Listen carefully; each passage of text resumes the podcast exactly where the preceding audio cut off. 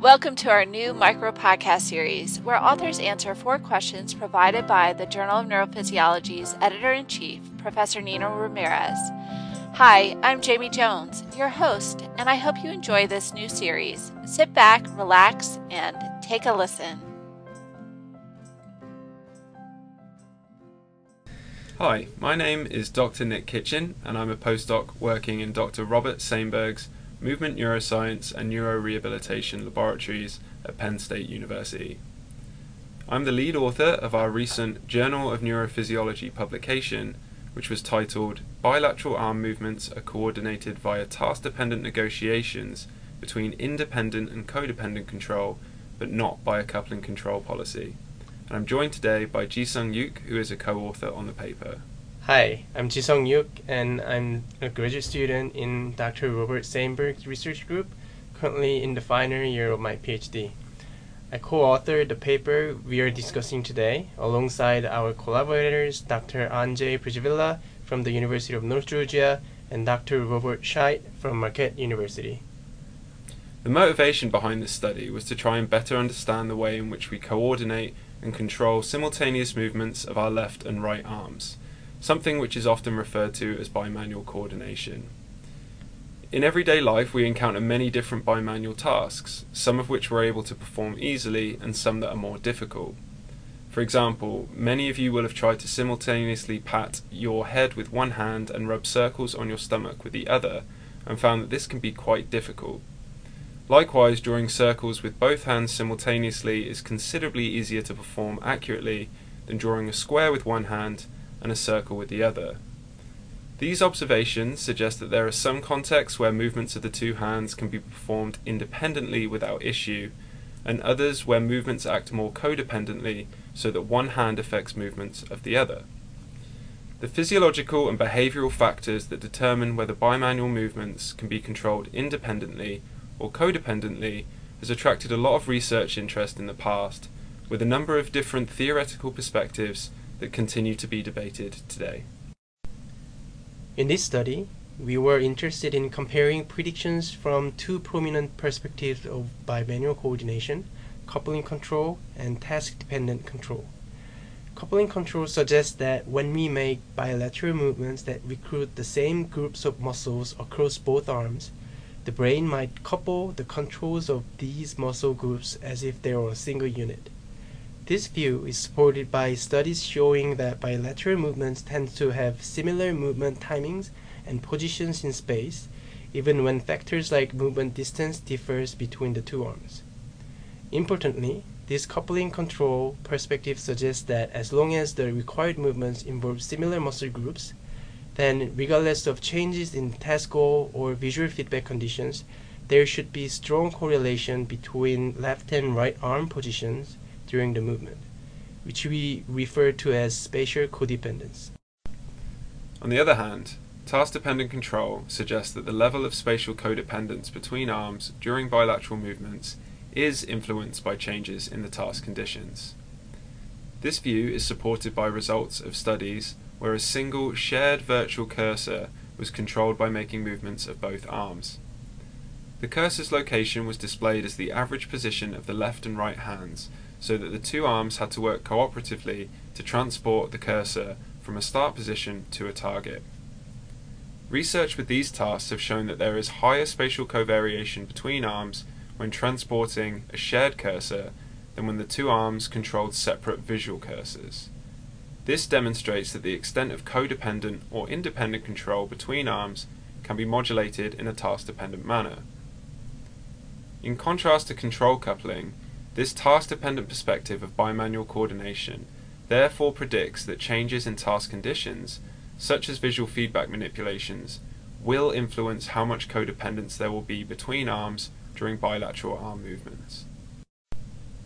In this study, our goal was to test the predictions of these two perspectives of bimanual coordination by examining the extent to which the two hands moved independently or codependently under different manipulated visual feedback conditions. Specifically, we asked participants to make bilateral reaching movement in a two-dimensional virtual reality environment to cooperatively transport a single shared cursor from a start position to a target located along body midline. You can think of this task as something similar to first placing a ring on a piece of elastic, then holding the two ends of the elastic with either hand, and then reaching forward to make the ring hit an object directly in front of you. In this example, moving both hands in, in the opposite directions has minimal effect on the position of the ring as the elastic stretches. This is what we consider as equal gain contributions of either hand on the shared cursor's horizontal position in our task. However, on some blocks of trials during the task, we also asymmetrically manipulated the gain contribution of either hand to the shared cursor's horizontal position, such that one hand's contribution increased while the other was reduced. This meant that one hand's movements had a larger influence on the lateral position of the shared cursor than the other. This is unlike the equal gain conditions where both hands' influence on the shared cursor was the same. Importantly, participants were not explicitly aware when this visual feedback manipulation was introduced, and it did not require participants to change how they were moving in order to maintain task success of hitting the target. Once the data was collected, we fitted linear regression models to the spatial deviations of the left and right hands and compared the slope of these models under the different visual feedback conditions to estimate how independently or codependently the two hands were moving in space. As a reminder, coupling control predicts there should be strong spatial codependence between hands regardless of the visual feedback conditions we imposed. Conversely, Task-dependent control predicts that the strength of spatial codependence or independence will vary with the visual feedback conditions, and specifically be more independent when large gain asymmetries are imposed between hands. After analyzing the data, we found strong codependent spatial control between hands only during the equal visual feedback gain conditions. However, when we asymmetrically alter the gain contributions of the two hands on the shared cursor position, we found that there was considerably weaker spatial codependence between hands, suggesting more independent bimanual control was adopted for these conditions. Our findings were therefore more in line with the task-dependent view of bimanual coordination, and we subsequently suggest that coupling control may not be an adequate theory to explain how bilateral arm movements are coordinated. These results also indicate that the relative contributions of codependent and independent control to overall task performance are negotiated according to specific task demands.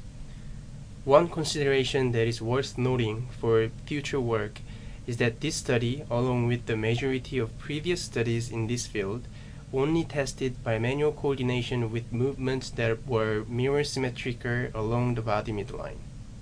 Consequently, it is unclear how well these two perspectives of bimanual coordination might apply for other movements, including those in different directions where inertia of the two arms are asymmetric. This is something we plan to address in the future.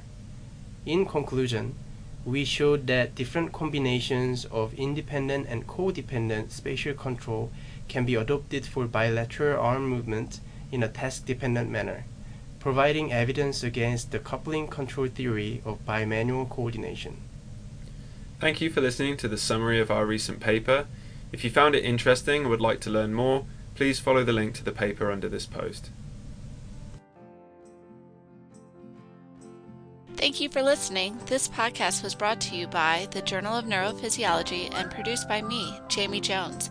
If you would like to hear our latest episodes, please visit the Journal of Neurophysiology's homepage.